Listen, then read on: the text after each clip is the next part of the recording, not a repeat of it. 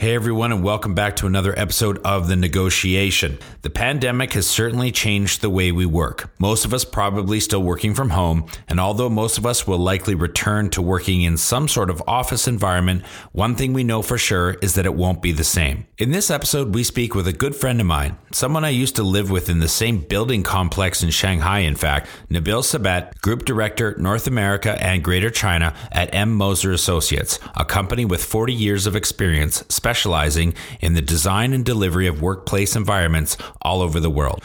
We talk about the future of work in China, how office design can impact work culture, and of course, the impact on all of it due to COVID 19 and more. Enjoy. When the visionary at the table says, I want this to be unlike anything else ever on earth, no one asks questions actually everyone gets in line to how how are we going to create that? How are we going to ensure that this vision is is captured? And so everyone in the executive team and below in those organizations then their duty their job is to bring that vision of the visionary to life. I remember when xi jinping actually came into power he actually made a statement no more of these like strange buildings. Tt guai guai. He said no more of these strange buildings everywhere. Try to be a little bit more conservative. Because it's getting out of control. It's just too much Home to over 4 billion people, the Asia Pacific region boasts one of the most powerful consumer markets on the planet. Not only is it home to half the world's under 30 population, but it's also home to more than half the world's internet users. It's a market no globally minded brand should ignore, but entering markets like China is no easy task. Just ask the likes of Microsoft, Google, Uber, and Facebook. Times are changing, and with the right partners, doors are slowly opening as more and more companies find success expanding into the markets of the Middle Kingdom. I myself spent eight years in China, mostly as a venture capitalist, helping early stage tech companies enter the Asia Pacific market successfully. This show is dedicated to uncovering and examining successful China entry and growth strategies by interviewing the people behind those success stories. My name is Todd Embley, and welcome to The Negotiation, brought to you by WPIC Marketing and Technology technologies. Nabil, thanks for coming on the show, my friend. Good to have you. Thank you. Nice to be here. Tell us a little bit about how did you end up working in the China office design space? You know, I was I graduated from engineering and I was always fascinated with design. And uh, I started my career in Canada, did quite a bit of work between Canada and the US. But for whatever reason, you know, something deep inside said uh, I need to go out, spread my wings, explore what other people were doing. And so, you know, my wife and I went went in 2006, late 2006, started preparing to go to China, and um, and it was it was really just an adventure. We just wanted to see what it was like to learn and to experience other cultures. Uh, we felt like we were worldly, but we didn't realize how much we were actually up for a, a surprise when we got there. And so that's how we started. I, I, was doing engineering work out there, looking at building spaces and and largely industrial facilities. Um, but I I knew that you know something about people, something about connecting with people and designing for people was my calling. And and as a designer, I think a lot of a lot of designers are looking for how to make impact, how to have leave a mark or or really yeah. do something for others. And so it really, uh, I, I, really was fascinated by the office space. You know, it was an, an environment where people spend so much of their conscious, uh, hopefully conscious time. and, uh, and I thought, oh, well, if I was able to make impact during someone's conscious time, that would be, that would be great. I'd be able to make big impact on people. And so I, I, I found a, a firm that was, deeply focused on that and um, just fell in love with it. And so I've been doing it since. Tell us about some of the the coolest and most interesting projects that you've worked on before we dive into the how and why you do what you do. My definition of coolest would be uh, probably the the most transformational. Um, there's this one project we worked on. It was called the Huabao uh, China Headquarter Project, and um, and I thought that was the coolest project because we were walking into a building that was, uh, you know, owned by this company, but really for a completely different purpose. It was a factory admin building, and and we had to take and you know we're talking a factory a factory uh, admin building that was that was built maybe 30 years ago. And in China, that that's a long time. And so uh, we had to completely convert it into a state of the art, um, you know, beacon for this company and a center for knowledge workers. Hmm. And so that that transformation was just really, really noticeable because you had a before and an after. So you can kind of see the contrast.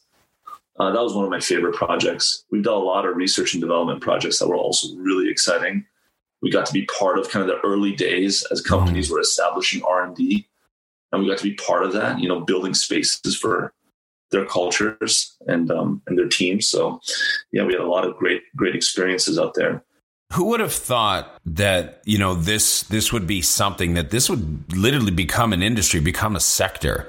Because you'd imagine back in you know what the seventies and eighties, you watched a show like the Bruce Willis show, like the Moonlighting or something, and it was all just like the cubicles, right? The with the sound absorption kind of material on them, and it was all spread out. But what changed? And you know, like I remember, like for me, obviously the big behemoth Google, right? It was all about the Google office, and you saw these pictures, and then it ended up in movies, and they had slides instead of stairs, and guys were shooting down, and like, did, like what what drove these changes to suddenly turn it into almost what looks like a funhouse? Yeah, well, I think I think a huge part of it is really the evolution of work.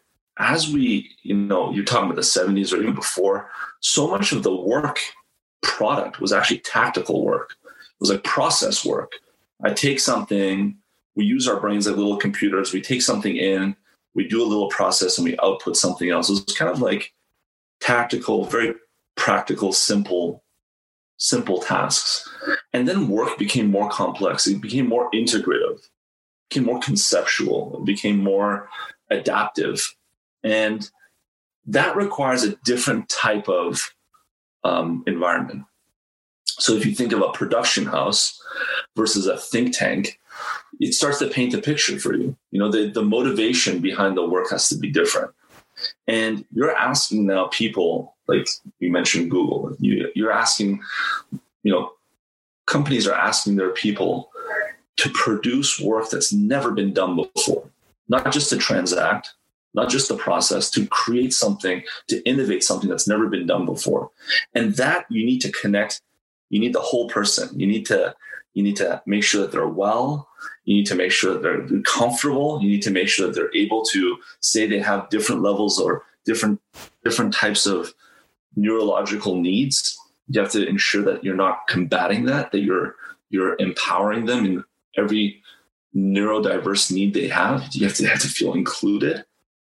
Um, and only then, when you are able to create these environments, can you really harness the power of their innovation. And so the thing that changed was people's work. And when people's work changes, then the environments that support that work also need to change. And so this is now the big drive is how do we continually, continually advance as our work becomes more and more complex, more integrative, more multidisciplinary. When you're having those first conversations with clients, and, and as you know that the goalposts are always moving, right? What do you find your clients to be most resistant to? Or where do you find that you actually need to educate your clients to try to get them, you understand them probably better than they may understand themselves. Plus, you also understand best practices in the space and currently what's available to be able to do. Where do you find you having to put in the most effort to try to maybe convert or to persuade your clients to go in a certain direction? You know, that really ranges from sector to sector. So if you look at the tech sector, I think they've been accustomed to a certain level of progressive design Mm. Um, you know, ownership of space is relatively low in the tech sector. I'll say if you work for a tech mm. company, you probably are sharing workstations or sharing certain amenities. But say you go to professional services like a legal firm or a well established financial institution, you got things like corner offices, window side offices, different levels of offices depending on the level of seniority you have. And I think some of those things, and we call them symbols, like stat uh, there's some of status symbols or some of like they've earned their earned symbols some of mm-hmm. those things are difficult when we're trying to take them away and so mm-hmm. things we need to educate things that we need to spend time kind of working on is you know, are we really taking things away or are we trying to create, um, you know, something that is maybe even greater or have, give them more features, more, more, more functionality than before. Um, so different sec, different, different, uh, you know, client types will obviously have their eyes fixated on different things. And I think what we're seeing more and more of, you know, especially with COVID and the rise of COVID, is that the office, the office space itself is kind of going through an existential crisis. And so what we're spending a lot of time, actually, interestingly enough, what we're spending a lot of time now is redefining the purpose of the office altogether. So a lot of the things that in 2019 would have been like major points of contention do we share amenities? Do we share spaces? All of that is largely going away. It's very obvious that people don't need to always be in the office, but it definitely it's improved if they're in the office sometimes. Mm. Um, and so that that that concept of you know designing for a distributed team or a partial occupancy is really fascinating. It's very kind of in the moment and something that is necessary now and it's it's really messing with all of our preconceived notions of what an office space should be. Interesting. Yeah. So you wouldn't necessarily own your own space 24 7. Um, it can be modular in a way that it can be used and adopted by whomever is happening to come to the office, come to work that day. Uh, that's interesting. What about some of this the conversation that I see on social and some people are, and I, have just seen this, so you can correct me if I'm wrong, but I've heard some people looking for more division versus what previously has seemed to be just blow it out. It's open concept. Everybody bumping into everybody. It's all about collisions and that's where the creativity happens and blah, blah, blah. Now people are starting to I've just seen some people online going, can we just can can we just get back to you know maybe just carving out my own little I, I would almost like to have my cubicle back. Can you talk to a little bit about whether that's am I right in what I'm seeing? Yeah, I think if, there's definitely that conversation out there. I think people are talking about I feel safer if I have more walls around me. Um, but I actually think that the, the answer to that is back to the purpose of the office so, you know, many of us have been working from home. You work from home. Mm-hmm. I'm, I'm, I'm working from home at the moment. And so you wonder, okay, well, what is the, what function and role does the office play? Well, it, actually, the office is a gathering place for, you know, the team. And the real purpose of the office is for people to come together. We've proven that basic functions, basic tasks we could do from home or we could do remotely. We've proven that. This has been like the biggest experiment since since March. Mm-hmm. Uh, and and there's a certain level of effectiveness of us being able to work in our homes. Now, not everyone has that. So some people, you know, live in multi generational homes. They have roommates. They have bad connectivity. They can't focus at home. Some people need to get into the office for heads down work, but that's not that's not even close to what it was before. So yes, there's an element of focus. You go to the office and you focus and you work. But largely, the reason we will be going to the office is for human connection is for connecting to other team members, corralling around a common purpose, getting inspired about our work and seeing our contributions as part of a team. Um, so when you think about that, then you say, okay, well, I want to build higher cubicles. It's kind of contradictory. If the purpose of the office is human connection, then really the entire space maybe needs less cubicle or desk space for individuals and probably a higher proportion of meeting spaces, a higher proportion of collaboration spaces. And I think that proportion shift is actually one of the biggest the biggest uh, influencers going forward. You ran the office in Shanghai, or at least were one of the directors there for, I don't know, over a decade. So now that you run North America, the best question I can think to ask at a very high level what are the biggest differences between what clients of yours want in North America versus what they want in China? Or even let's start with the way they work. How do how is the way that they're working different in China versus North America? And let's not talk about COVID for the moment. Oh, that's a great question. So we put COVID aside. One of the things I noticed really, I mean, to be out, to be from the Western world, to go to the East and then come back to the West, being able to kind of see both sides. It's interesting that the workforce in in say China really had a strong sense of obligation, obligation to the country, obligation to the company, obligation to the team, obligation to my leader. And so that that actually has its efficiencies. You know, things get done with a collective with a with a direction, things get done very quickly.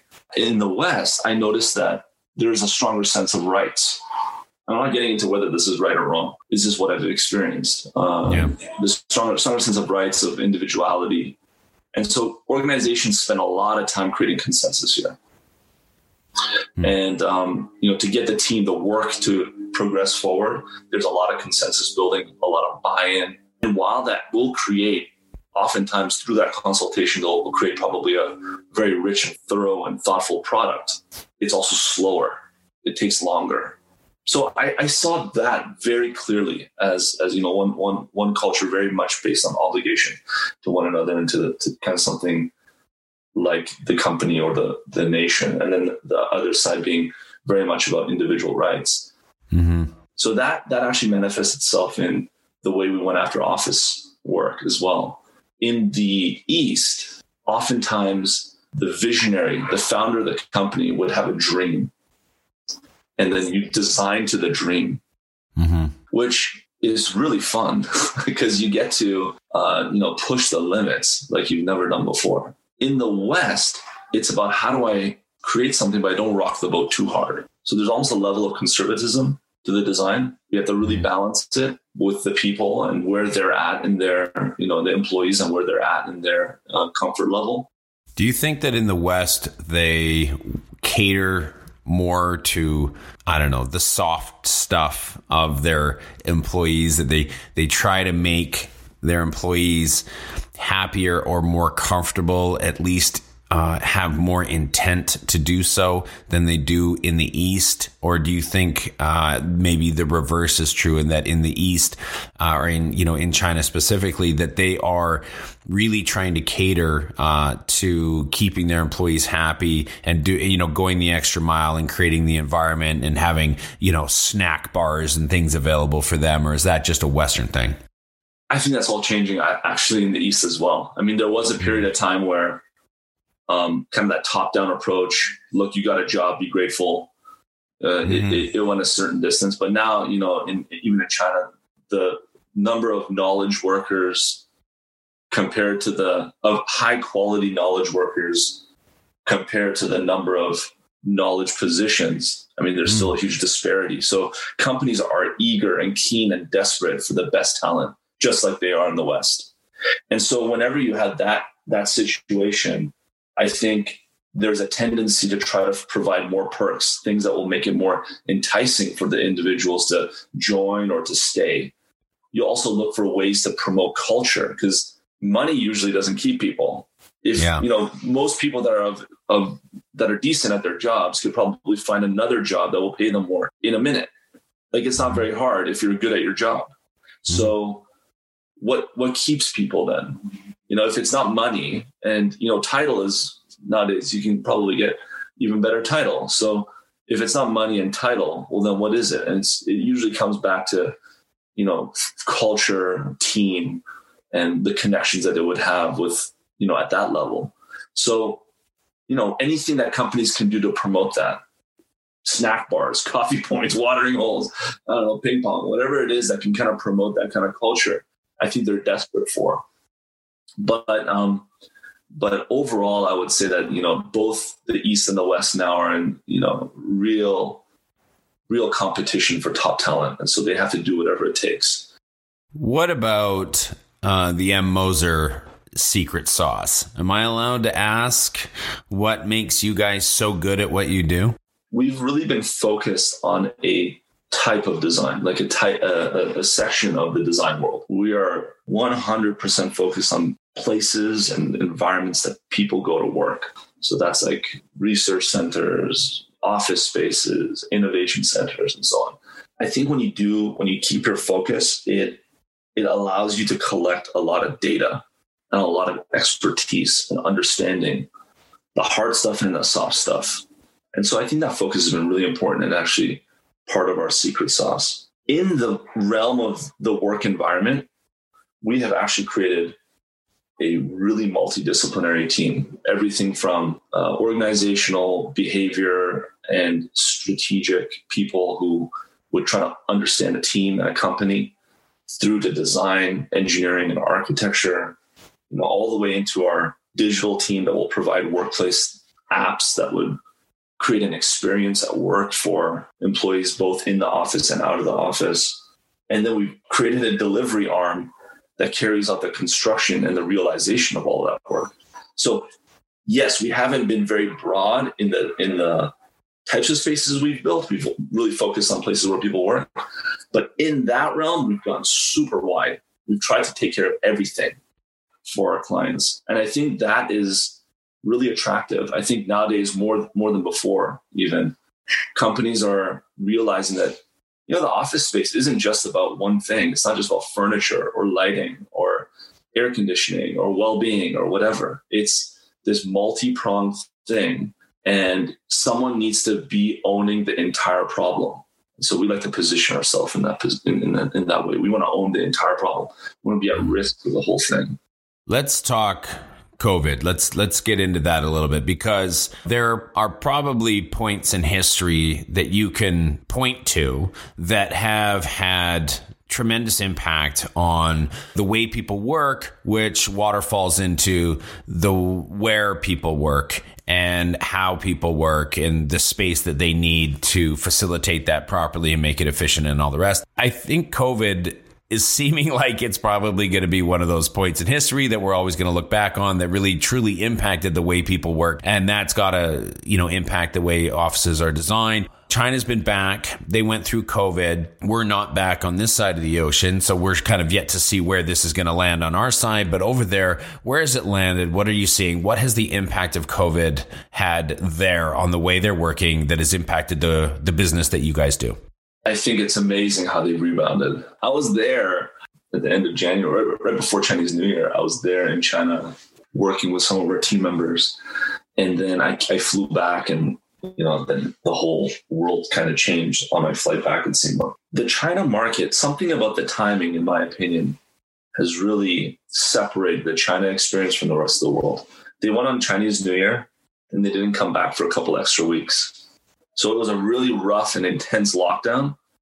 But really, when they came back from Chinese New Year, a lot of things quickly went back to normal. That existential shift, in my opinion, isn't as strong in China there are still huge offices full of people, conference rooms full of people, people coming to the office. Whereas in the West, we've had a lot, a lot longer of an experience with COVID, at least with the lockdown part of COVID. And so I can see that uh, the work from home model is going to be a much greater part of the facility strategy in the West than what I feel is happening in, in China. I think there's two parts to that. One is that, what I just mentioned. The second part of that is I actually think, depending on where you live in the world and the culture, the home setting is more conducive or less conducive to, to, to remote work. So if you're in a multi generational home, it's small, you're in the middle of Shanghai, you got a two bedroom apartment, you your mom that's helping with the kids, your dad that's helping with the kids, it's grandma, grandpa, you know, everyone's in the same space, and you're trying to take video calls that's really difficult. That's really hard to do. And it's annoying. It's frustrating. So a lot of people just want to get out of there. So the office is definitely a refuge in, in some environments. And so I think the, the combination of the two is going to make, I think, the China experience very different than maybe the rest of the world. Do you think the impact of eating out as well? Because so many young people don't cook in China. You know, I mean, I think when you're already going out for three meals a day, you might as well just do it from an office rather than going in and out of your house. Well, you remember, I mean, you lived there too, right? So the yeah. house was what? The house is like where you slept, right? That's that's the only the kitchen was is optional. There's not only is there access, there's food that's great all over the place. It's accessible 24 seven. So yes. I need a snack. I go downstairs, I grab a snack fresh. Um, yeah so it's it's definitely uh you know i think all those all the whole it seems like the whole society and culture is really built around you know everyone taking a piece of like the daily life and everyone's got their kind of position and the guy that sells fruit you know you can walk over and grab the fruit the guy that sells you know nice little steam buns you get the steam buns and there's a lot of interaction with kind of the the street level community i find yeah, um, yeah. so the the home has a different role i just remember moving back here we would go grocery shopping and i would come back i remember the first couple times we came back it was like 12 bags of groceries. And I was like, when was the last time I did this in Shanghai? Like never. Because it's just it's constant. You just take what you need for the day, and then the next day is a new day. It's true. You have got restaurants, you have food, you have all kinds of accessible things at your disposal, which is pretty amazing you're somebody who is obviously your head's in the in the space of uh, you know the the architectural space. Just wanted to ask a broad question about for those who have never been to China, commercial architecture in general. Talk to us about some of the the, the, the way that they build buildings and and the way that they've just accelerated their unique uh, design and kind of almost leaned into their creativity now. Uh, how do they design create you know really creative commercial spaces uh, in China now? Well, I think in terms of speed, China has really built the muscle to deliver. Probably goes back to like manufacturing and it being really the manufacturing house of the world for so long, and it, it mm-hmm. developed the ability to to produce something quickly once the once the blueprint was there. And so um, I think that was a huge part of you know the speed uh, component, quality wise as well, because if you think about it, it's it's kind of like manufacturing. They were able to refine and refine and refine the processes to ultimately get high quality buildings. A lot of people ask me, "Oh, how's the quality in China?" It's like actually, some of the buildings are phenomenal. Some of the buildings mm. you'd struggle to find that quality here. And sometimes mm. I go to sites, you know, construction sites here in the West. I'm like, "Oh my God, this is behind what I experienced there." Um, so I think on that side of things, they they really have a great ability that's been built over decades. In the creative creativity side, I actually see it connected to kind of visionary thinking. And so China is still a place where a lot of visionaries are still running their companies. And whether it's a development developer or it's a financier or if it's even a, an end user client, like a company or a corporation, a lot of the visionary people are still at the table.